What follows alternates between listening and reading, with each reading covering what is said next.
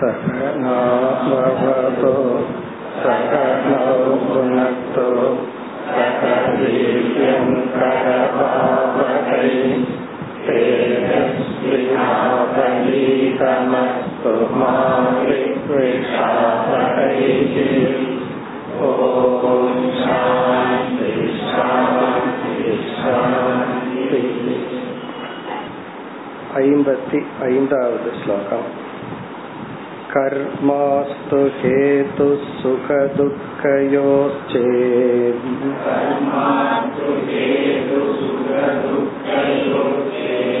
கிமாத்மனஸ்தத்தி ஜடா ஜடத்வே.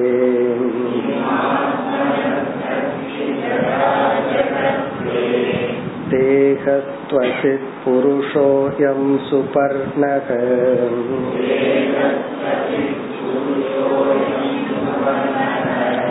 க்ருத்யேத கஸ்மை நகி கர்ம மூலம்.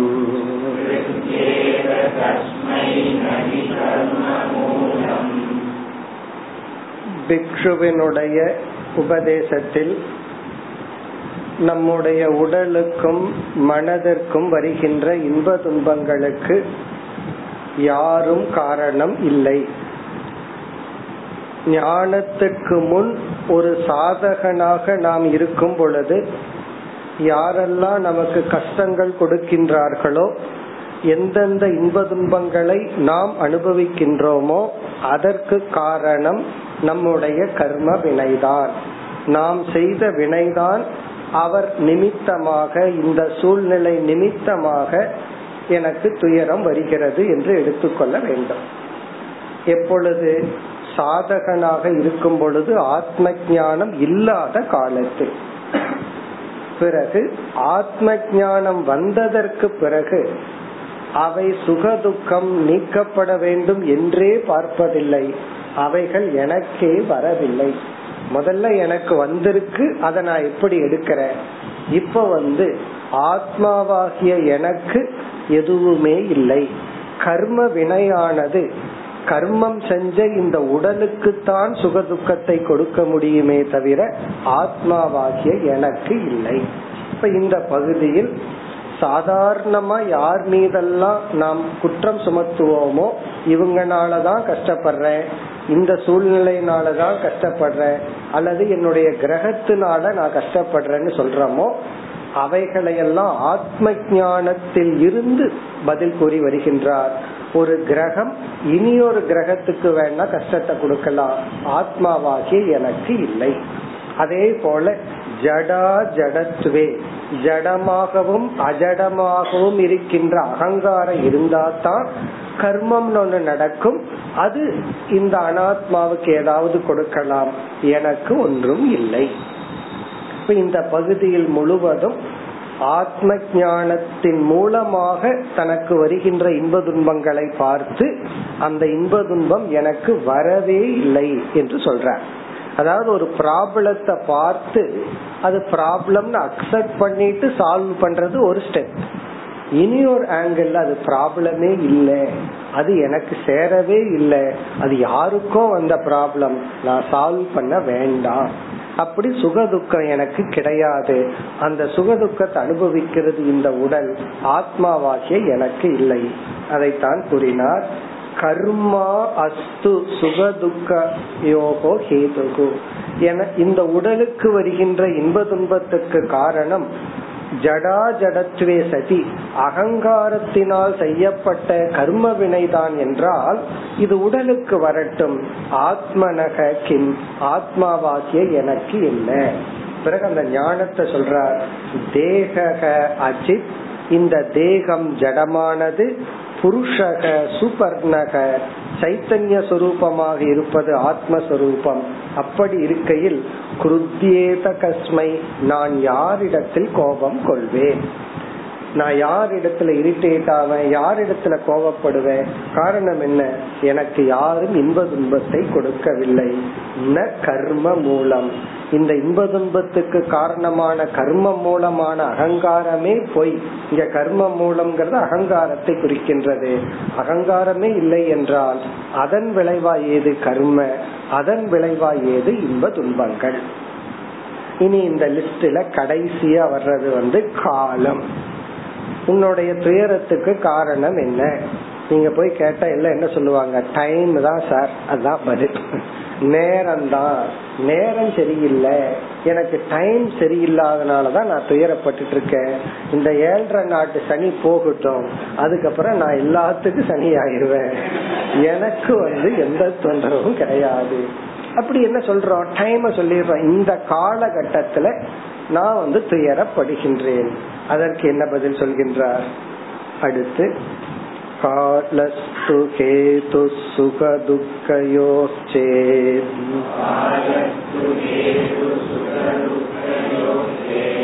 கிமாத்மனஸ்தத்ர ததாத்மகோசௌ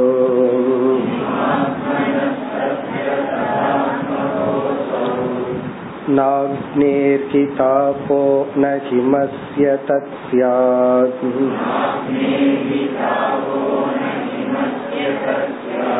க்ருத்யேத கஸ்மை ந பரஸ்ய துந்த்வம்.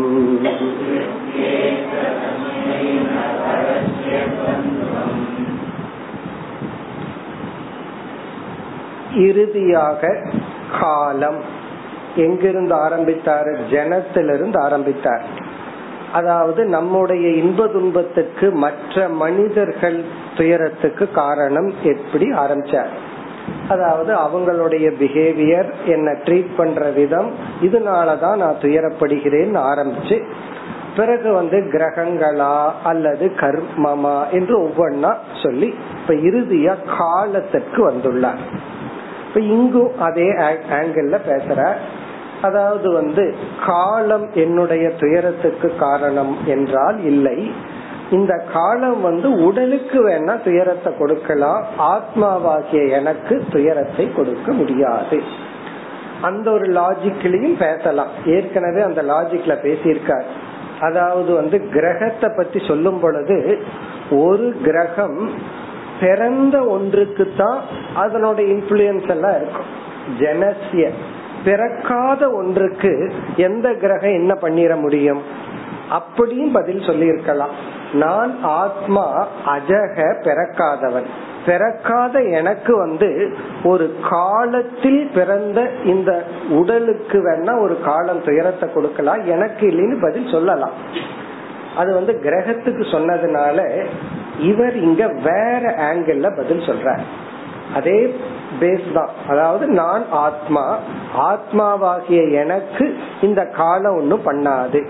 இப்ப இங்க சொல்ற பேஸ் என்ன அப்படின்னா, ஆத்மாவாகிய நான், காலம்ங்கிற தத்துவம் என்னுடைய ஷேடோ, என்னுடைய நிழல் அப்படிங்கிற கான்செப்ட்ல இன்ட்ரோடியூஸ் பண்ற.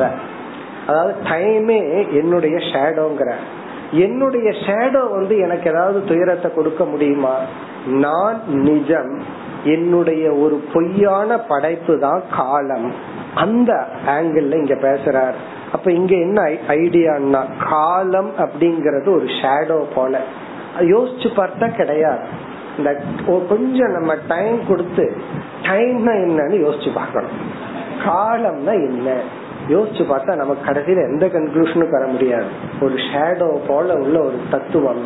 அப்படி இந்த காலம்ங்கிறதே ஆத்மாவினுடைய ஒரு விதமான தோற்றம், ஆத்மாவே தோற்றி வைத்தது போல ஒரு பொய்யான தோற்றம்.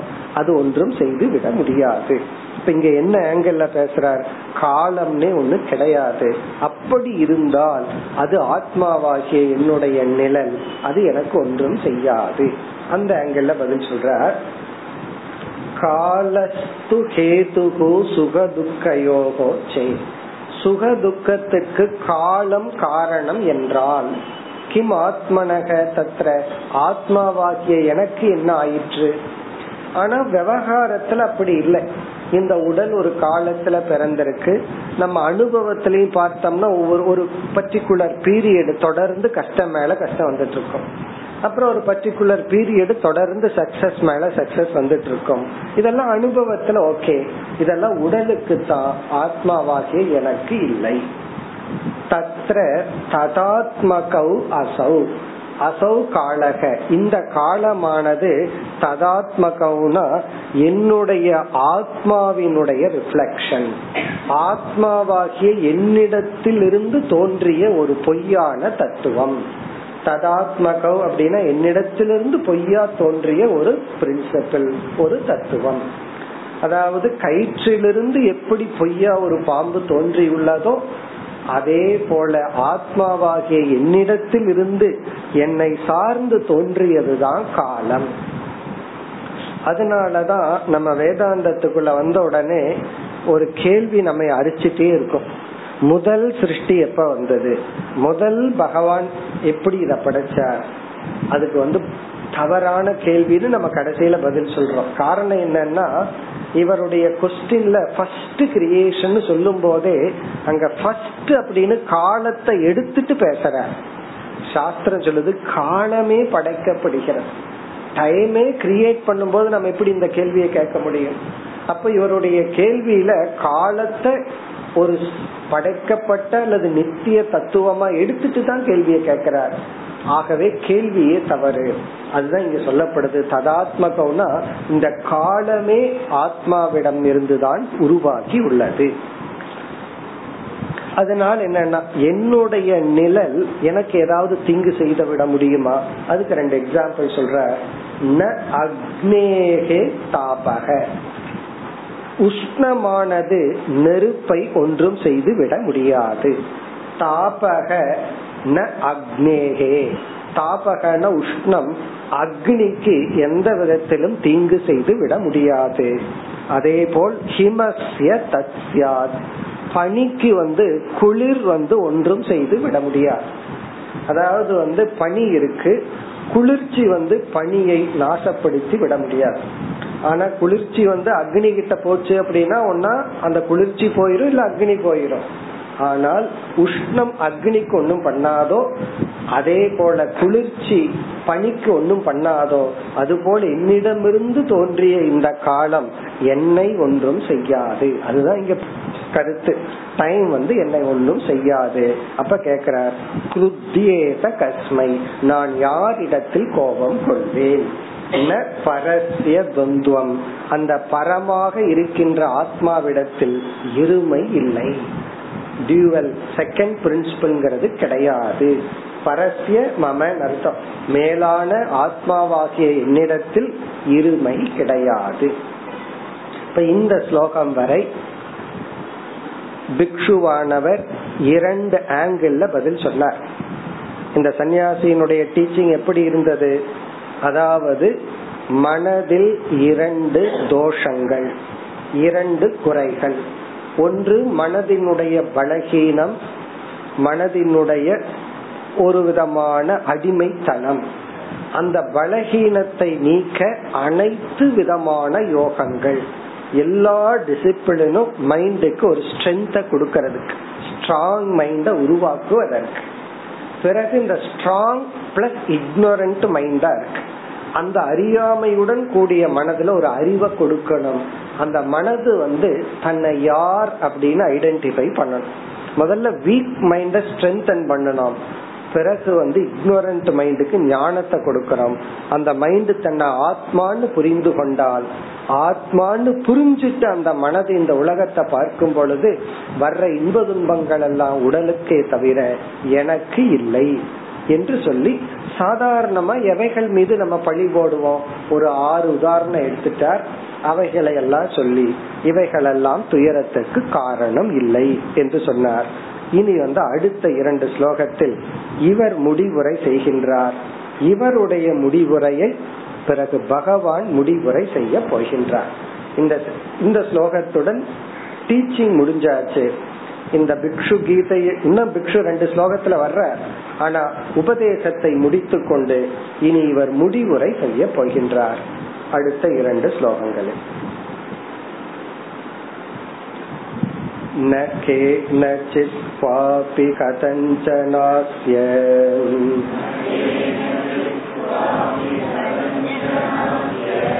த்வந்தோபராக பரத பரஸ்ய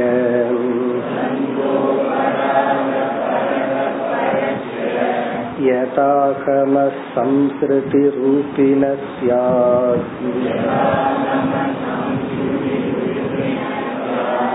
ஏவம் பிரபுத்தோ ந பிபேதி பூதைஹி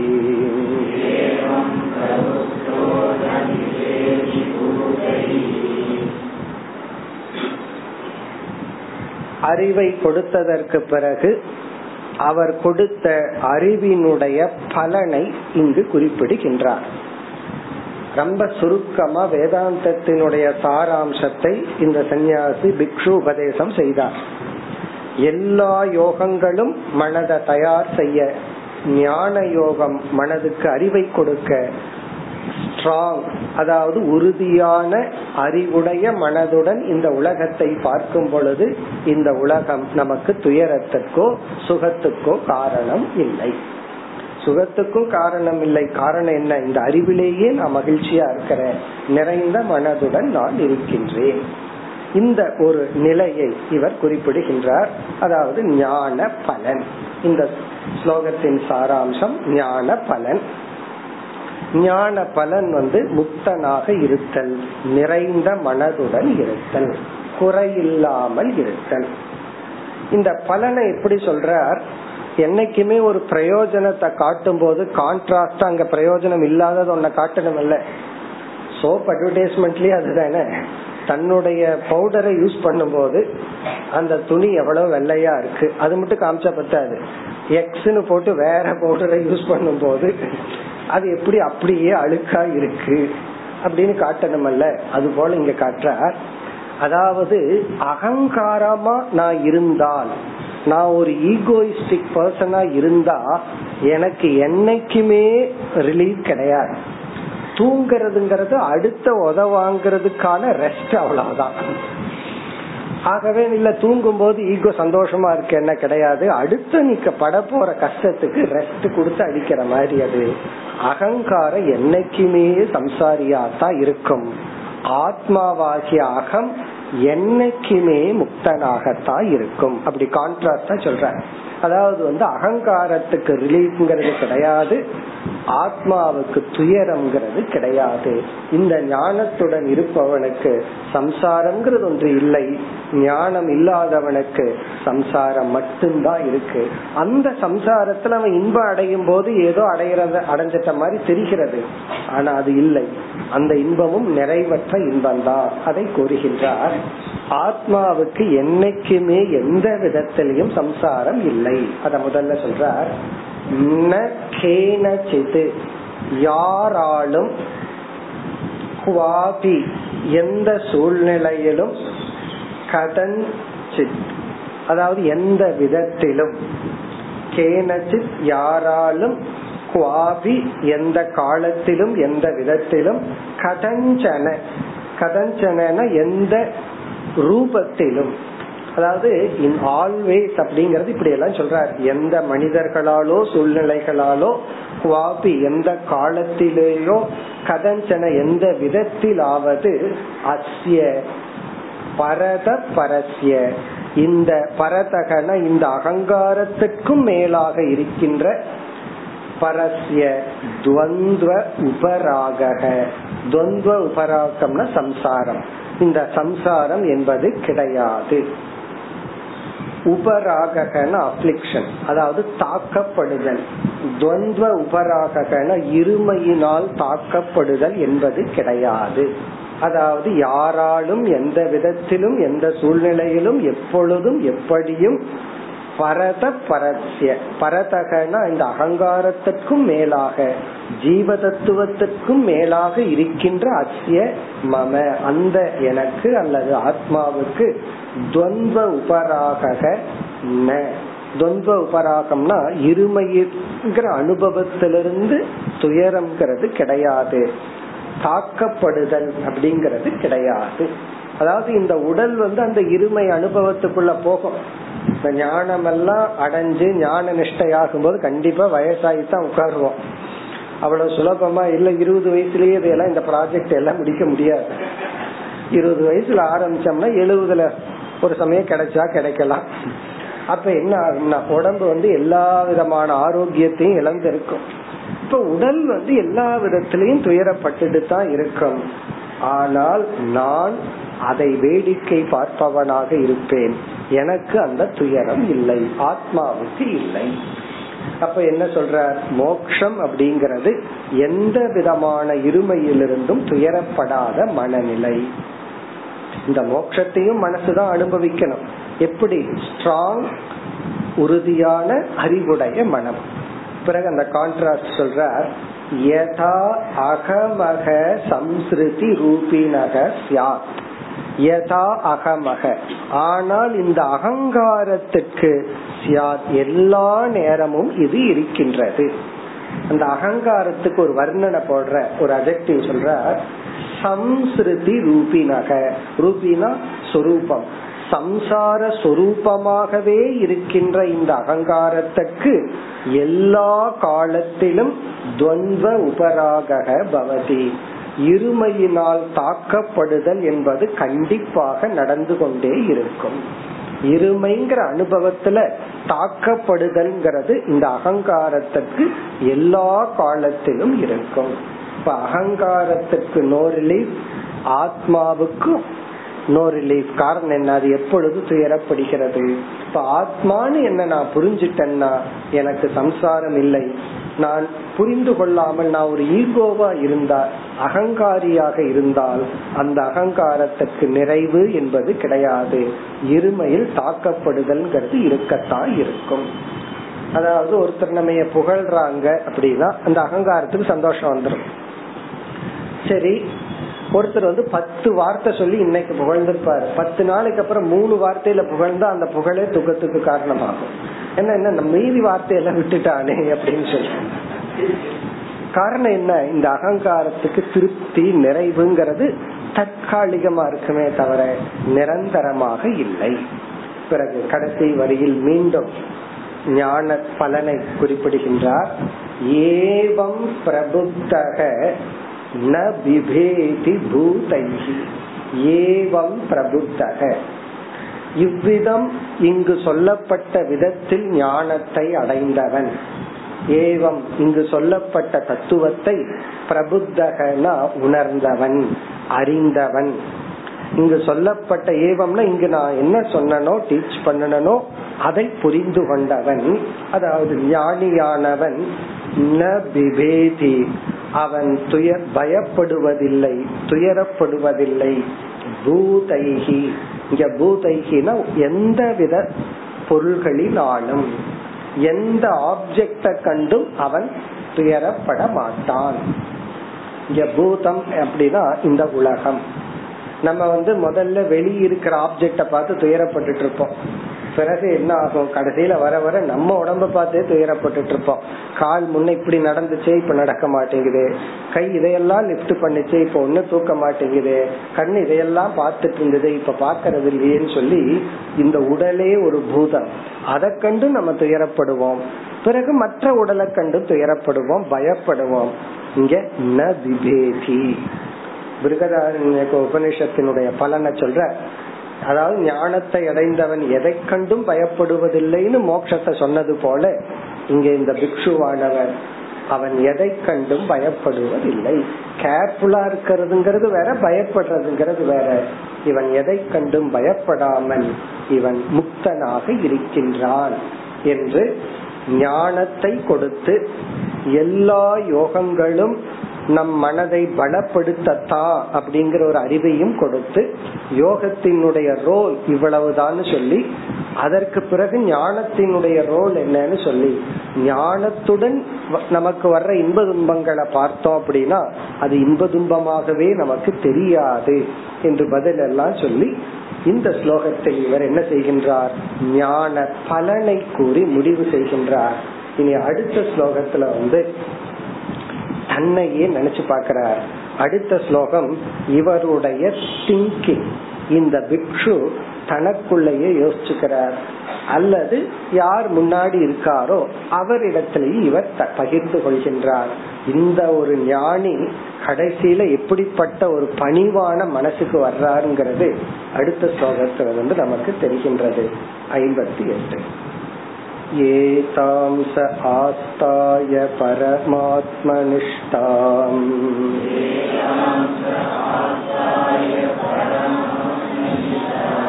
அத்யாசிதாம் பூர்வதமைர் மகர்ஷிபிஹி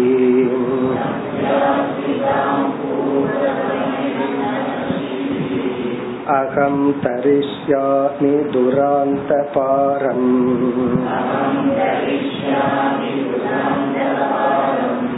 தமோ முகுந்தாக்ரி நிஷேவயைவ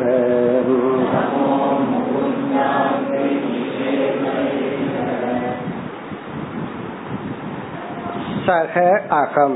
இப்படிப்பட்ட நான், இவர் தன்னையே சொல்லிக் கொள்கின்றார். இப்படிப்பட்ட நான், இவருடைய வாழ்க்கையெல்லாம் பார்த்தோம், எப்படி இருந்தவர், எந்த நிலையை அடைந்து பிறகு சந்நியாச வாழ்க்கையை மேற்கொண்டு பிறகு எந்த ஞானத்தை இந்த உலகத்துக்கு இவர் கொடுத்தார், அதெல்லாம் இவர் இப்படிப்பட்ட நான்.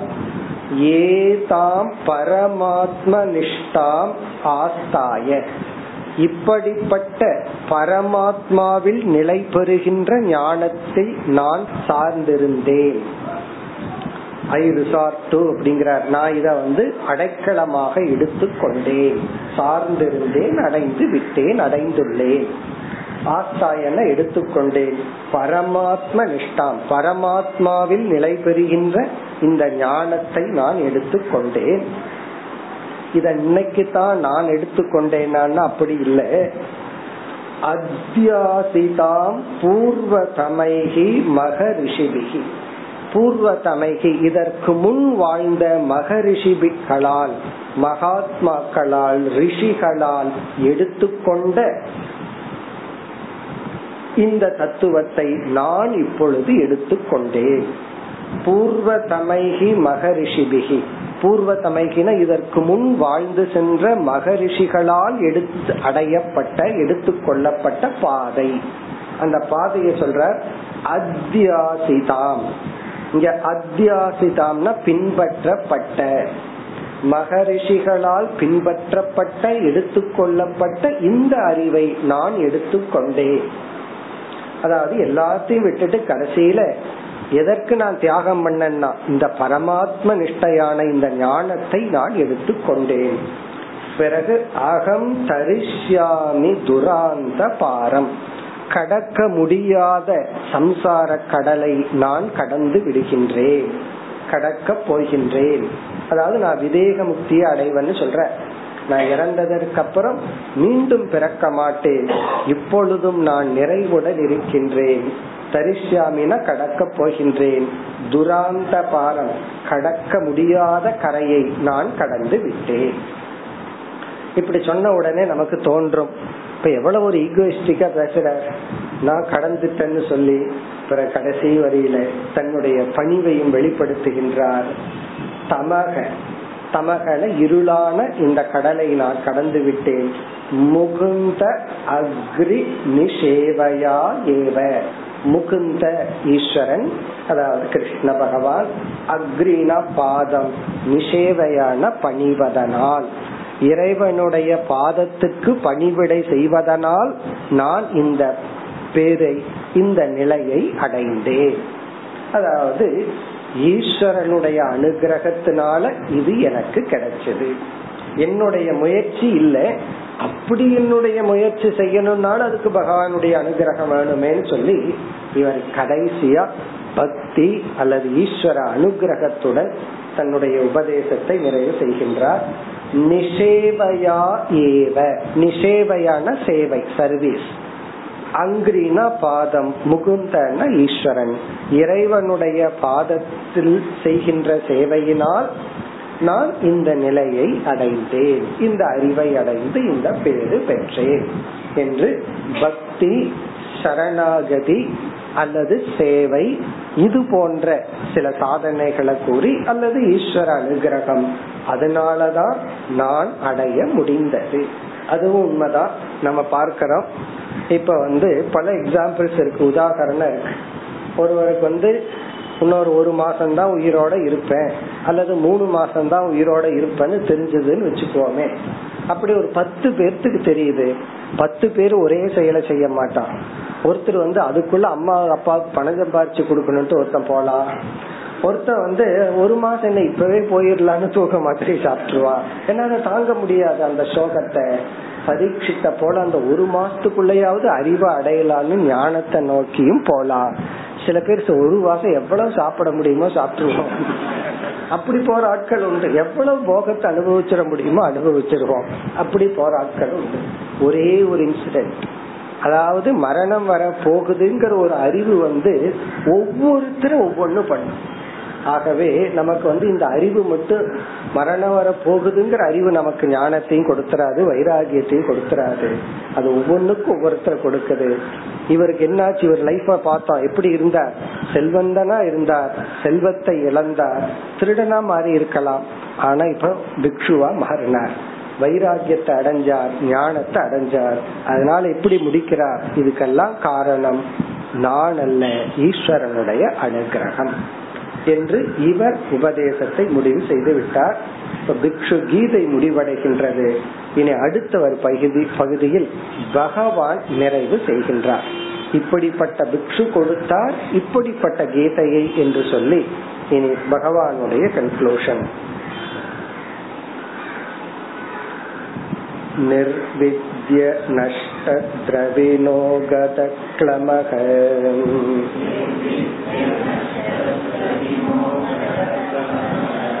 பிரவிஜ்யகாம் பர்யடமான இத்தம்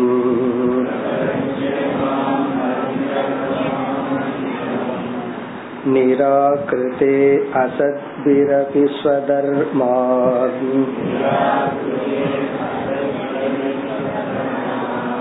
அகம்பிதோ மோம் முனிராககாதாம்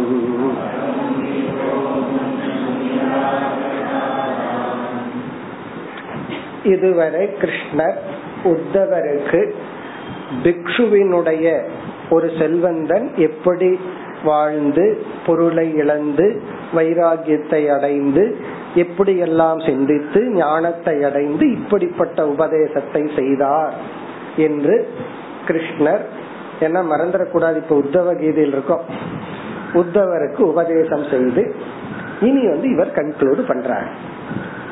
நிர்வித்ய, நிர்வித்யனா அறிவை அடைந்து, நன்கு அறிவை அடைந்து உணர்ந்து, நஷ்ட திரவிணக பொருளை எல்லாம் இழந்த, இந்த பிக்ஷுவை வர்ணிக்கிறார், பொருளை அனைத்தையும் இழந்த, நஷ்ட நஷ்டம்னா எல்லாம் போயிடுச்சு, திரவிணம்னா பணம், எல்லா பொருளையும் இழந்த, அதே சமயத்துல கதக்ளமக, கதக்ளமகன எதிர்காலத்தை பற்றி எந்த பயமும் இல்லாதவன் ஆக.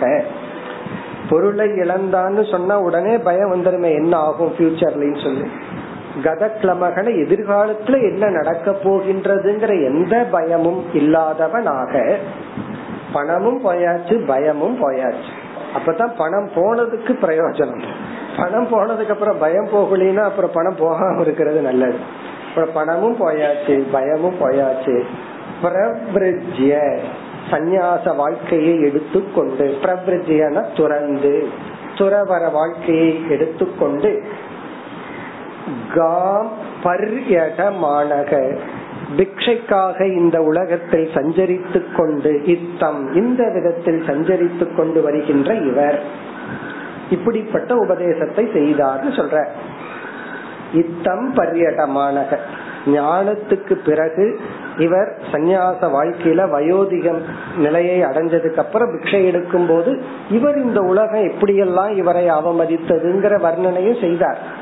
ஆனால் அதிலிருந்து இவருடைய அறிவோ அல்லது இவருடைய ஞானமோ எந்த விதத்திலும் பாதிக்கப்படவில்லை, நிறைந்தவராகவே இருந்தார். அத சொல்றார், நிராகிருதக அசத்பிஹி அபி ஸ்வதர்மா, அஹிம்சை என்கின்ற சொதர்மத்திலிருந்து இவரை நீக்குவதற்காக எத்தனையோ முயற்சிகள் செய்யப்பட்டது. அதாவது இவருக்கு பேசலைன்னா பேச வைக்கிறது, கோபத்தை உண்டு பண்ணுதல், இது போல எப்படியோ இவரை எப்படியாவது பாவம் செய்ய வைக்கணும்னு இந்த உலகம் முயற்சி செய்தது. அதான் ஸ்வதர்மா, தன்னுடைய சந்நியாச தர்மத்திலிருந்து நழுவுவதற்கு இந்த உலகம் எத்தனையோ முயற்சி செய்தது. நிராகிருதக அசத்பிகி, இதெல்லாம் யார் செய்வான்னா அசத் புருஷர்கள். சத்புருஷர்கள் என்ன செய்வார்கள்னா உங்களுடைய தவ வாழ்க்கைக்கு உதவி செய்கிறேன்னு உதவி செய்வார்கள். அசத் புருஷர்கள் என்ன பண்ணுவார்கள்னா நீ எப்படி தவம் பண்றன்னு நானும் பார்த்தர்றேன். அது ஒரு லாங்குவேஜ் இருக்குல்ல, நீ பார்த்தர்ற, நீ எப்படி பண்ணிடுவேன்னு, நீ தவம் பண்றியா அதை எப்படி நான் கெடுக்கிறேன்னு பார்த்தர்றேன். அது அசத் தர்ம. சத்புருஷர்கள் என்ன செய்வார்கள், நானா தவம் பண்ண முடியல நீங்களாவது பண்ணுங்கன்னு சொல்லி தவம் செய்ய உதவி செய்வார்கள். அசத் புருஷர்கள் நாம் தவம் செய்ய தடையாக இருப்பார்கள். புராணத்துல எல்லாம் பிடிக்கிறமல்ல, ஒரு ரிஷி தவம் பண்ணிட்டு இருப்பார், அதுக்கு நல்லது செய்யறதுக்கு நாலு பேர் இருப்பார்கள், தீயது செய்யறதுக்கு ஒரு நாற்பது பேர் இருப்பார்கள். என்னைக்குமே அதுக்குதான் மெஜாரிட்டி. அப்படி நிராகிருதக அபி, இவரோட தவத்திலிருந்து நீங்குவதற்கு எத்தனையோ முயற்சி செய்தாலும் அகம்பிதக, அதிலிருந்து வலுவாமல். அகம்பிதகனா இவருடைய விரதத்தையும் தவத்தையும் யாராலும் அசைக்க முடியவில்லை.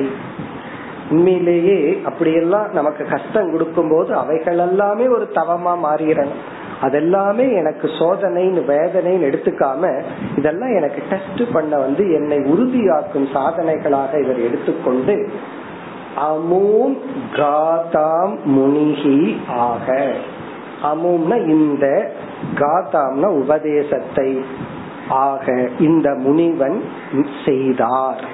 இந்த முனிவன், இந்த பிக்ஷுவானவர் இப்படிப்பட்ட உபதேசத்தை செய்தார். நம்ம பார்த்தோம் வேதாந்தத்தினுடைய சாராம்சமா பிழிஞ்சு ஜூஸ் மாதிரி கொடுத்திருக்கார். ரெண்டே ரெண்டு குறை, ரெண்டே ரெண்டு சாதனை, ரெண்டு குறை பலகீனம் அஜ்ஞானம். எல்லா யோகங்களும் பலப்படுத்த ஞான யோகம், அறிவை கொடுக்க, பலமான அறிவான அறிவுடன் இந்த உலகத்தில் வாழும் பொழுது அதுதான் ஜீவன் முக்தி. இந்த ஒரு சாராம்சத்தை இந்த முனிவன் நமக்கு கொடுத்தார். இந்த முனிவனே என்ன பண்ணினார், வேதத்து வேதாந்தத்தையே சாரமா இந்த ஸ்லோகங்கள்ல பதினாறு ஸ்லோகத்துல புளிஞ்சு கொடுத்துட்டார். இனி பகவான் என்ன பண்றார், இவருடைய உபதேசத்தை அடுத்த ரெண்டு ஸ்லோகத்துல சாராம்சமா சொல்றார். இவர் என்ன சொன்னார், இவரே வேதாந்தத்தையே எல்லா உபனிஷத்தையும் சுருக்கமா கொடுத்துட்டார். அத அடுத்த இரண்டு ஸ்லோகத்துல பகவான் சுருக்கமாக கன்க்ளூட் பண்றதுக்காக அடுத்த இரண்டு ஸ்லோகத்தில் பகவான் மீண்டும் வேதாந்தத்தை சாராம்சமாக கொடுத்து பிறகு கடைசி ஸ்லோகத்தில் இதை உணர்பவர்கள் இப்படிப்பட்ட பலனை அடைகின்றார்கள் முடிக்க போகிறார். இப்ப அடுத்த இரண்டு ஸ்லோகம் மேலும் பிக்ஷு கீதையினுடைய சாரம். அறுபதாவது ஸ்லோகம் சுக துக்க பிரதோ நான்யக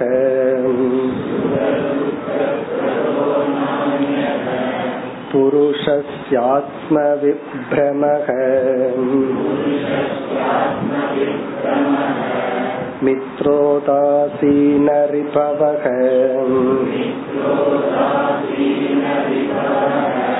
சம்சார தமசக்ருதஹ.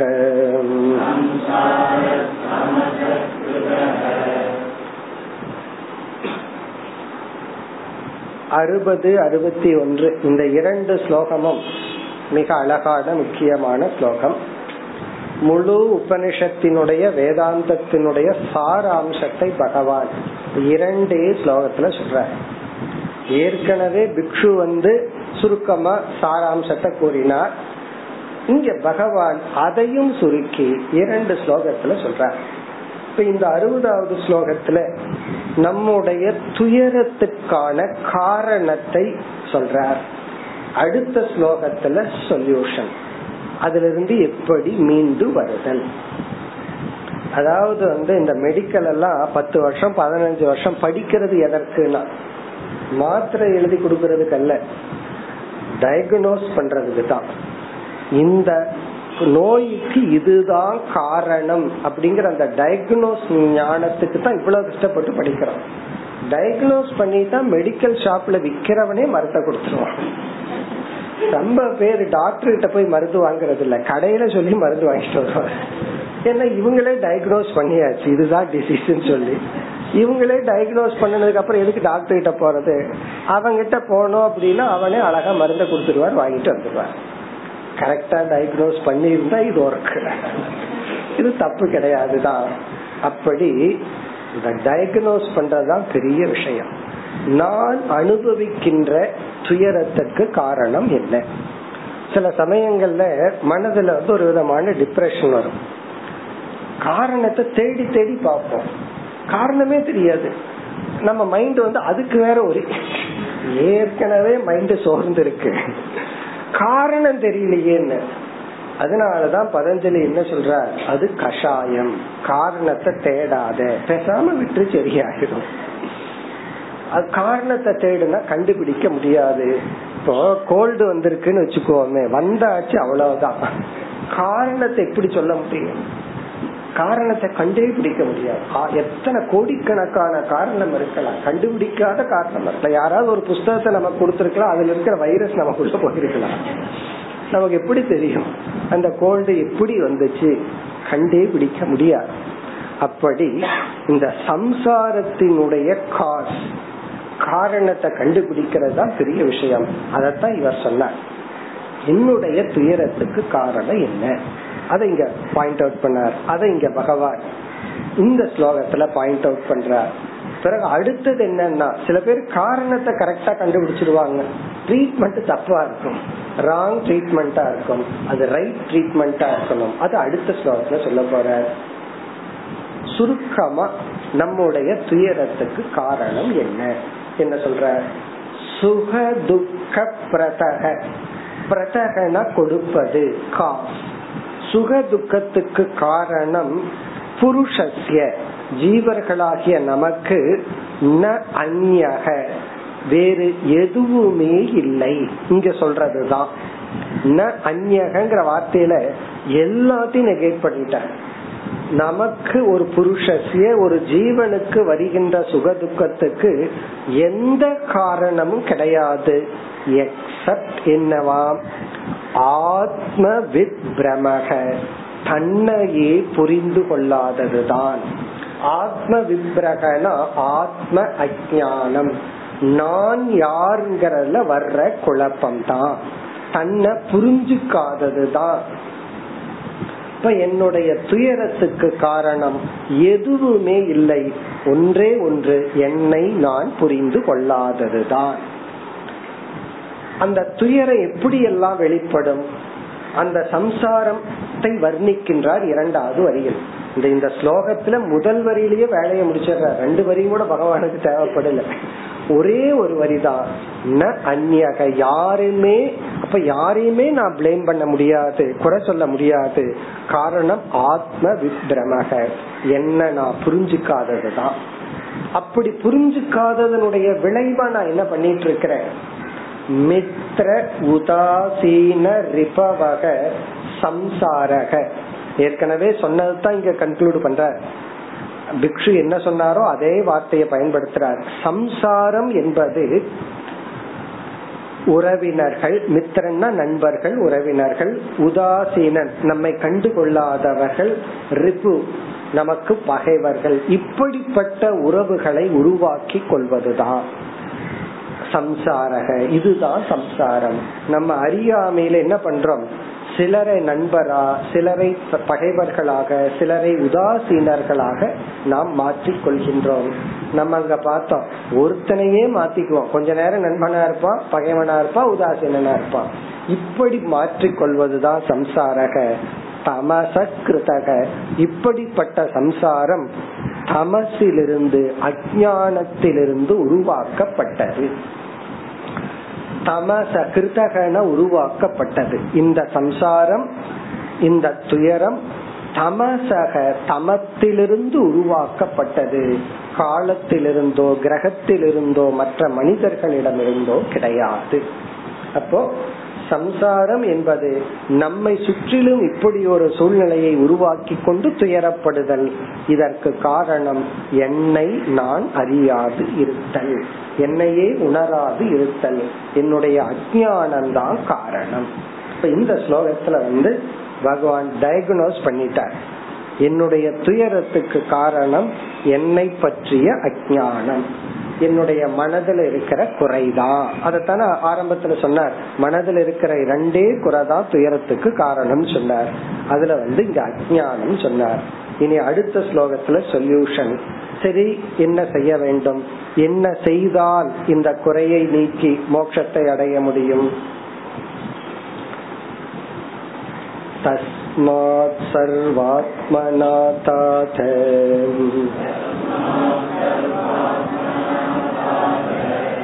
நிக்ருஹான மனோதியாம்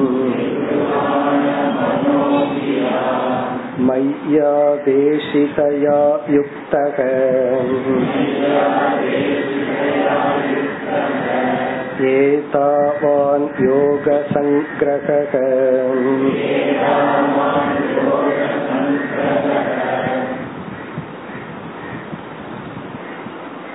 துயரத்துக்கு காரணம் மனதில் உள்ள பலஹீனமும் அஞ்ஞானமும் சொல்லிவிட்டார். இனி அதிலிருந்து வெளிவர என்ன சொல்யூஷன், என்ன தீர்வு, பரிகாரம் என்ன அத சொல்றார். தஸ்மாத், ஆகவே. இந்த தஸ்மாத் therefore இருக்கே ரொம்ப பவர்ஃபுல். therefore ஆகவே, ஆகவேன்னு என்ன அர்த்தம், யாருமே என்னுடைய துயரத்துக்கு காரணம் இல்லை, நான் யாரையும் பிளேம் பண்ண முடியாது, பழி சுமத்த முடியாது. ஒரு முறை வந்து ஒரு வகுப்பு முழுவதும் யாரையும் குறை சொல்ல கூடாதுன்னு சொல்லி கிளாஸ் முடிச்சேன். அதாவது அந்த வகுப்புல தீமே வந்து குறை சொல்றதுக்கு ஒன்றுமே கிடையாது, யாருமே இல்லை. கிளாஸ் முடிஞ்ச உடனே ஒரு ஸ்டூடெண்ட் வந்து அது எப்படி சொல்றீங்க, அது தப்புன்னு கிளாஸ குறை சொல்லிட்டு போயிட்டு, அது எப்படி சொல்ல முடியும், அது எப்படி மத்தவங்களை குறை சொல்லாம வாழ்கிற முடியும்னு சொல்லி அந்த கிளாஸையே ஒரு குறை சொல்லிட்டு போயிட்டு. கிளாஸ்ல தீமை என்னன்னா யாரையும் குறை சொல்ல வேண்டாம். அதுதான் இங்க தஸ்மாத், குறை சொல்வதற்கு யாருமே இல்லை, என்னுடைய துயரத்துக்கு யாருமே காரணம் இல்லை, ஆகவே சர்வாத்மனா தாத கே உத்தவா குழந்தாயின்னு உத்தவரை அழைத்து நிகிருஹான மனோதியா, அறிவின் துணை கொண்டு உன்னுடைய மனதை வசப்படுத்து, ஒழுங்குபடுத்து, அதாவது மனதை வந்து பலப்படுத்து. நிகிருஹான மனசை உன்னுடைய கட்டுக்குள் கொண்டு வா, அதாவது ஹெல்தி மைண்டுக்கு முயற்சி செய். நம்ம ஹெல்தி பாடிக்கே ஒர்க் பண்றது இல்ல, எல்லாம் ஹெல்தி வீட்டுக்கு ஒர்க் பண்றோம். இந்த மாதிரி வீடு இருந்தா நல்லா இருக்கும், இந்த மாதிரி வாகனம் இருந்தா நல்லா இருக்கும்னு. வாகனம் நல்லா இருக்கலாம், புல்லட் வாங்கி ஓட்டலாம், அது ஓட்டுற அளவுக்கு பாடியில ஸ்ட்ரென்த் வேணும். அப்படி ஹெல்தி பாடி வேணும், ஹெல்தி மைண்ட் வேணும். அத சொல்ற மனக தியா, அறிவின் துணை கொண்டு மனதை முழுமையாக சர்வாத்மனா நீ கட்டுப்படுத்த வேண்டும். அப்படின்னா உன்னுடைய ஃபோக்கஸ் வந்து மைண்ட டிசிப்ளின் பண்றதுல இருக்கட்டும். இது வந்து ஒரு ஸ்டெப். செகண்ட் ஸ்டெப் என்ன, மயி ஆவேஷிதயா யுக்தக, என்னிடத்தில் மனதை செலுத்தி என்னை உணர்வாயாக. இது ஞானம், ஈஸ்வர ஞானம். மயி, ஈஸ்வரனாகிய என்னிடத்தில் ஆவேஷிதயா யுக்தகசன், அதாவது என்னிடத்துல மனசை வச்சு என்னை உணர்ந்து கொள்வாயாக. அப்புறம் சொல்யூஷன பகவான் சொல்லிட்டார். அதாவது இவ்வளவு ஸ்லோகத்திலையும் சொன்னத ஒரே ஸ்லோகத்துல ரெண்டே வரியில சொல்லிட்டார், மனதை ஒழுங்குபடுத்தி என்னை அந்த மனதிற்குள் வை, அதாவது என்னை கொண்டு வந்து உன் மனசுல வை, என்னை உணர்வாயாக. அப்படி சொல்லிட்டு ஏதாவான் யோக சங்கிரக, ஏதாவான் இவ்வளவுதான், யோக சங்கிரக அனைத்து சாதனையின் சாராம்சம். யோகன டிசிப்ளின், சாதனை, சங்கிரகன முடிவு, சாராம்சம். இவ்வளவுதான் எல்லா சாதனையினுடைய முடிவும் முதலும். இதுதான் கல்மினேஷன் சொல்லி, யோகத்தினுடைய கல்மினேஷன் இவ்வளவுதான், இதுக்கு மேல ஒண்ணும் கிடையாதுன்னு தர்றார் பகவான். எவ்வளவு சுருக்கமா இரண்டு ஸ்லோகத்துல முடிவுரை செய்து விட்டார். ஏதாவான் இவ்வளவுதான். ஏன்னா நம்ம மைண்ட்ல இதுக்கு மேல ஏதாவது இருக்குமோ, இதுக்கு மேல ஏதாவது இருக்குமோ, வேற ஏதாவது பண்ணணுமோ, வேற ஏதாவது பண்ணணுமோங்கறத ஒரு நாட்டம் இருந்துட்டே இருக்கும். ஒரு ஃபுல் ஸ்டாப் இல்லாம கமா இருந்துட்டே இருக்கும். இது போதாதோ, இது போதா. சில பேர் சாப்பாட்டுலயே இருக்கும், சாப்பிட்டு முடிச்சுட்டு நான் சாப்பிட்டது பத்துலயோ, இது போதாதோ, அப்ப ஒரு பயம், சரி இருந்தாலும் இனி ஒண்ணு சாப்பிட்டுருவோம்.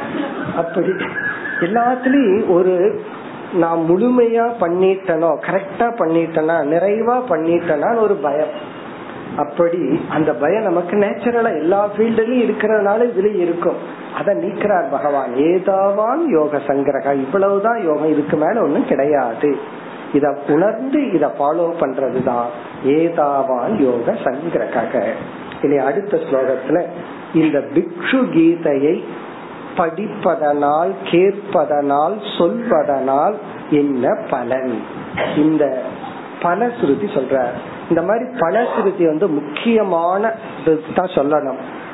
இந்த அத்தியாயம் மிக முக்கியமா இருந்ததுனால பகவான் பலஸ்ருதியுடன் நிறைவு செய்கின்றார். ய ஏதாம் பிக்ஷுனா கீதாம் பிரம்மனிஷ்டாம் சமாஹிதக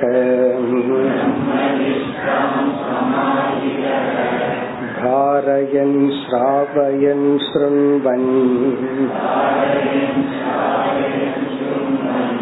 த்வந்த்வை நைவாபிபூயதே.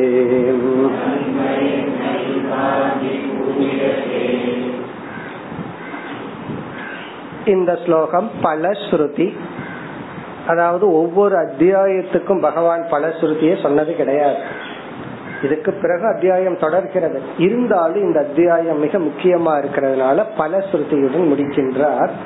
ஏக எந்த ஒரு சாதகன், ஏதாம் இந்த பிக்ஷுனா கீதாம் இந்த சந்நியாசியினால் உபதேசிக்கப்பட்ட இந்த தத்துவத்தை என்று சொல்கின்றார். பிக்ஷுனா கீதாம், பிக்ஷுனா இந்த சந்நியாசினால், கீதாம்னா உபதேசிக்கப்பட்ட, பிரம்மனிஷ்டாம் பிரம்மத்தில் நிலை பெறுகின்ற இந்த தத்துவத்தை, பிரம்மனிஷ்டாம்னா பிரம்மத்தில் நிலை பெறுகின்ற இந்த தத்துவத்தை சமாஹிதகசன் மன ஒருமுகப்பாட்டுடன், அதாவது மனதை ஒருமுகப்படுத்தி ஸ்ரத்தையுடன், மனம் சிதறடையாமல், தாரயன் ஸ்ராவயன் ஸ்ருண்வன், கடைசியிலிருந்து வருவோம், ஸ்ருண்வன் கேட்கின்றானோ, யார் கேட்கின்றானோ, ஸ்ருண்வன் இத ஃபர்ஸ்ட் கேட்கணும், ஸ்ருண்வன் சமாஹிதக மன ஒருமுகப்பாட்டுடன், ஸ்ரத்தையுடன், நம்பிக்கையுடன், ஸ்ருண்வன் ஸ்ராவயன் என்றால் வாய்ப்பு கிடைத்தால் மற்றவர்களுக்கு இதை பகிர்ந்து கொள்கின்றானோ, நம்ம இதை ஷேர் பண்ணிக்கிறோம், இதை யார் உபதேசிக்கின்றார்களோ, தாரயன் யார் தனக்குள் நிலைப்படுத்தி கொள்கின்றார்களோ, அதாவது யாரெல்லாம் இதை கேட்கின்றார்களோ, சொல்கின்றார்களோ, தனக்கு உள்வாங்கி கொள்கின்றார்களோ, தாரயன் அப்படின்னு சொன்னா நிலைப்படுத்தி கொள்கின்றார்களோ, அவர்கள் த்வந்த்வைஹி ந அபிபூயதே இந்த உலகத்திலிருந்து எந்த விதத்திலும் பாதிக்கப்படுவதில்லை, துயரப்படுவதில்லை. ந அபிபூயதேனா பாதிக்கப்படுவதில்லை. துவந்துவம் என்றால் ஜெகத், எந்த ஒரு அனுபவங்கள், உலகம், எதிலிருந்தும் இவர்கள் பாதிக்கப்படுவதில்லை. அதாவது வந்து மோக்ஷம் என்கின்ற பலனை அடைகின்றார்கள். இதுல வந்து இந்த தாரையன் தான் ரொம்ப முக்கியம். ஸ்ராவையன் வாய்ப்பு கிடைக்கலாம், கிடைக்காம இருக்கலாம். ஏன்னா பகவான் வேற நாலு பேர்த்துக்கு சொல்ல சொல்லிட்டாரா, இனி நான் ஆள் பிடிக்கணும்னு தேடக்கூடாது, கேட்டா சொல்லலாம், இல்லைன்னா பரவாயில்ல. ஸ்ருண்வன் நம்ம கேட்டிருக்கிறோம், ரொம்ப முக்கியம். தாரையன், தாரையன்னா இதை நினைத்து கொண்டே இருத்தல், இதை அசை போடுதல், உள்வாங்குதல், நிலைப்படுத்துதல். யார் இதை நிலைப்படுத்திக் கொள்கிறார்களோ அவர்கள் துவந்த்வைகி இருமைகளினால் ந அபிபூயதே துயரப்படுவதில்லை. இத்துடன் இந்த அத்தியாயம் நிறைவு பெறுகின்றது. அடுத்த அத்தியாயத்துல ஆத்ம ஞானத்தை உபதேசிக்க போறார். ஏன்னா இங்க முடிவு வந்து ஞானம், இந்த ஞானத்தை அடையணும்னு முடிச்சார்.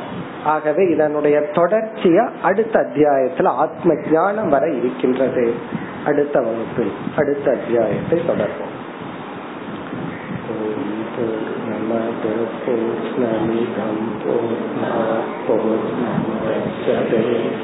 பூர்ணய பூர்ணமாதாய பூர்ணமேவாவசிஷ்யதே. ஓம் சாந்தி சாந்தி.